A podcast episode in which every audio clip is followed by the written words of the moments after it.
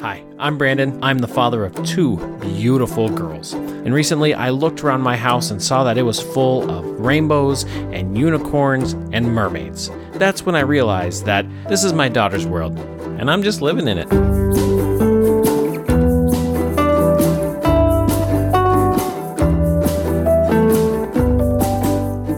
What's up, dads? I am back. I'm feeling good. I was on, uh, I took a little bit of a sabbatical, if you will, from podcasting here for a minute.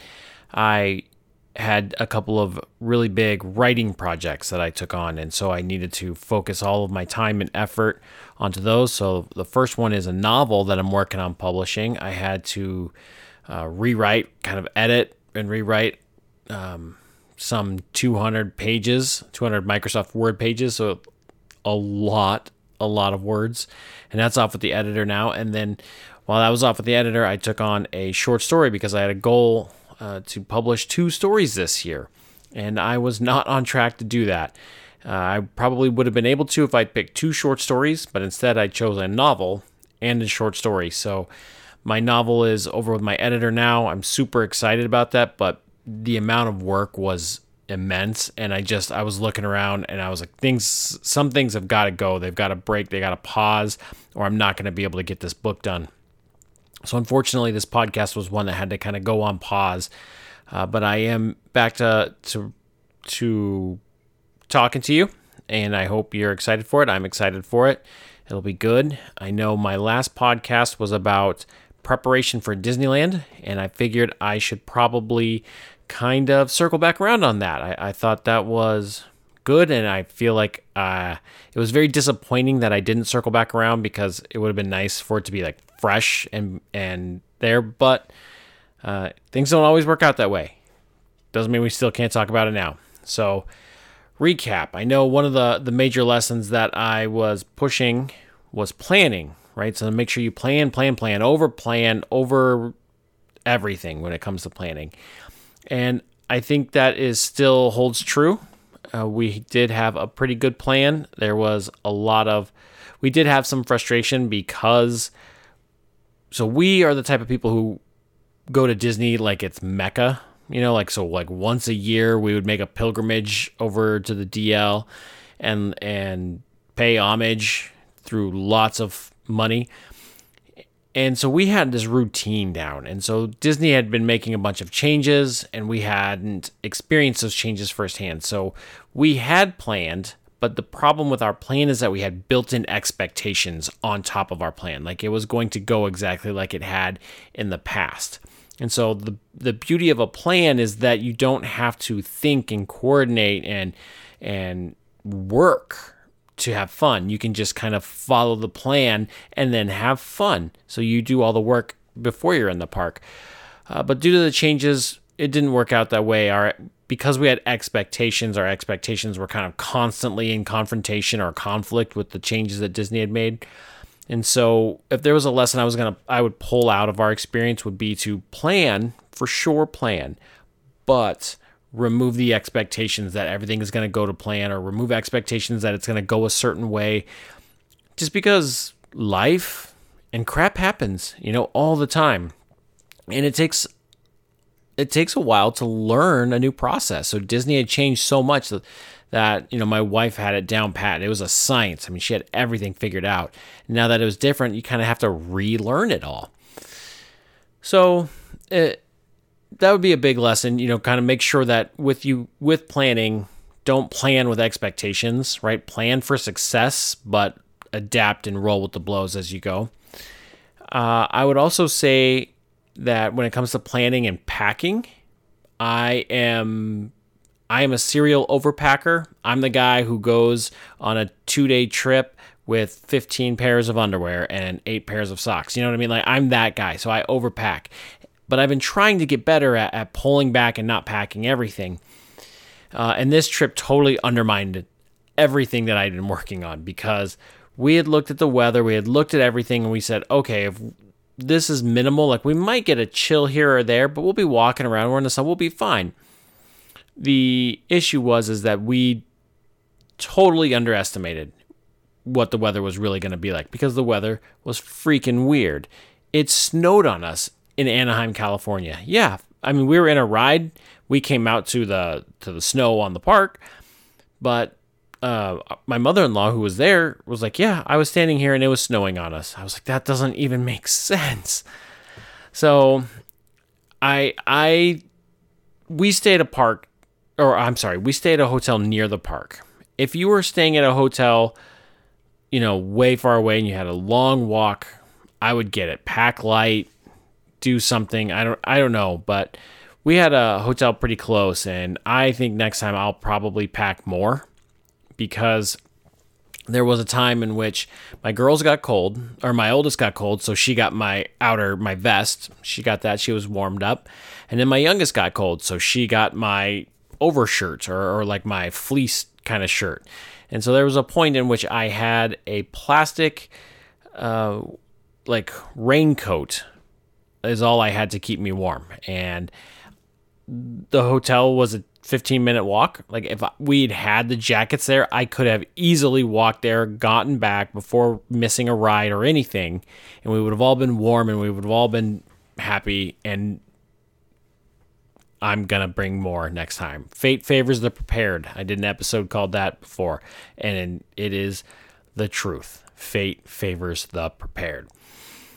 Um, but yeah, overall, it was it was a good time. It was a good time with family. It was a good time with the girls because the the thing with vacation is that it removes all of the tension. Like everybody's just there. They're present, they're intentional. Everybody is there to enjoy themselves. And when everybody is is operating in that way, it is it's legit magical and that's why disney is special is because when you're there you're just there and you're just absorbing it and that's really a really good experience to have with your kids. Um, so yeah so our first day was pretty mellow it was probably the best day a little longer in the lines so that is never fun but we got through it made it all the way through the day we opened it we closed it stayed through the fireworks. Then what we did is we took a day off and this is something that I highly recommend. And I would even recommend an additional day off, like Disneyland, day off, Disneyland, day off, Disneyland. Like we do three day park hoppers. Because there's two parks, but you can't get, like, if you're going to do rides and characters, you just can't do both of those in one day. That's it's too much. Uh, California Adventure is still, you can still knock that out in a day easily. Um, but Disneyland to do both of those things, you got you got to have two days. But if you do two days in a row, three days in a row, man, it's exhausting. So I really like having the days in between. What we did is we just drove. It's like 30 minutes to the beach. So we picked up seashells. We walked around. It was wicked cold, but still, it was the ocean. It was something other. It wasn't chaotic. It was a nice rhythm. And then we had a nice lunch on the beach. We got did some shopping, you know, just something casual, light, low key to decompress from the chaos of the tr- of the the park. Uh, then we did California Adventure. So California Adventure is probably my favorite park because it's not that it's geared more it's it's absolutely geared more towards grown-ups. So it does cater to me a little bit more, but it's it's weird because they'll have like a little kiddie ride, but then they'll have like the beer cart right next to the kid ride, which is exactly the way I like to roll. So I like it because of that. And, you know, it's just kind of, again, another park that is more low key. So that one tends to be my favorite. This is when our preparation started to kick in because we stayed around for the World of Color show, but the storm started rolling in that night. And it started to rain before the show started. So we had our raincoats on, we had our umbrellas up, and we were prepared. It wasn't cold, but it was wet, and so we were, um, from the basically about mid calf down, we were soaked, right? But we we were prepared for that. We knew we expected that, so we had two pairs of shoes each, and so we were able to change shoes the next day. So we felt pretty good about that. The third day, the last day, that is the one when the wheels kind of fell off. The weather got so cold, like it snowed, like Anaheim was covered in snow, like the mountains were covered in snow. It was the wackiest thing. But it got so, so cold and it was so windy and it was just miserable. I mean, cut you to the bone kind of cold, and we just didn't have the clothes, we didn't have the gear. Um, the grandparents were giving kids their jackets on because they were heading back, and uh, I mean it was it was hard to get through that day. We actually called it early. We called it at like eight o'clock, which is pretty early for us, especially since my girls are getting older and we're able to to rock the park a little later. Uh, but we called and we are like, "This is cold." This is, even my girls were like, "Yeah, this isn't this isn't fun. it's not it's not nice." So that was kind of our trip. Then then we drove home and it was um, it's a long drive. It's like six hour drive from Anaheim to where I'm at in Arizona. But my girls travel like champs. We had food, we had tablets and games, and and it was a piece of cake. So I, I'm an advocate for traveling with kids. I think you should do it. I think it's big. I think it's important.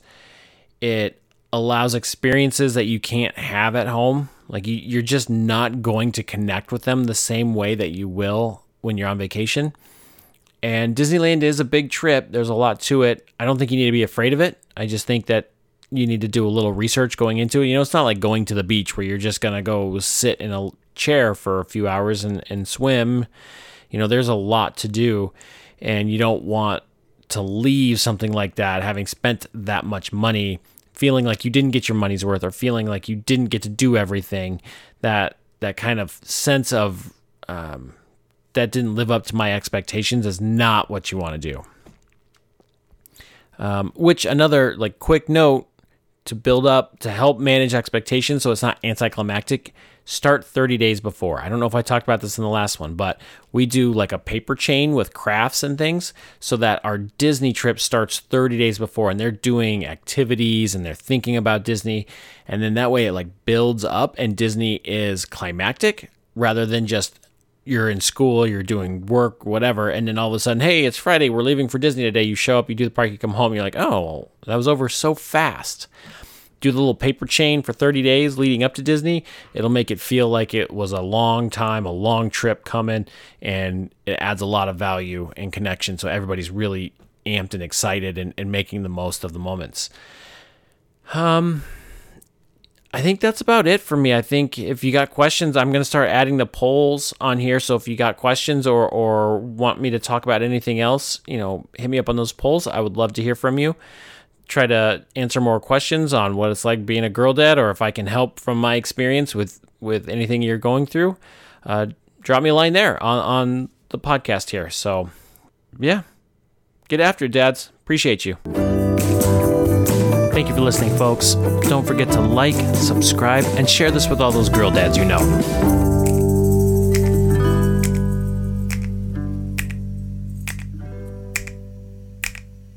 I just want to give one last quick shout out to Inkledo. Thank you for making this podcast possible.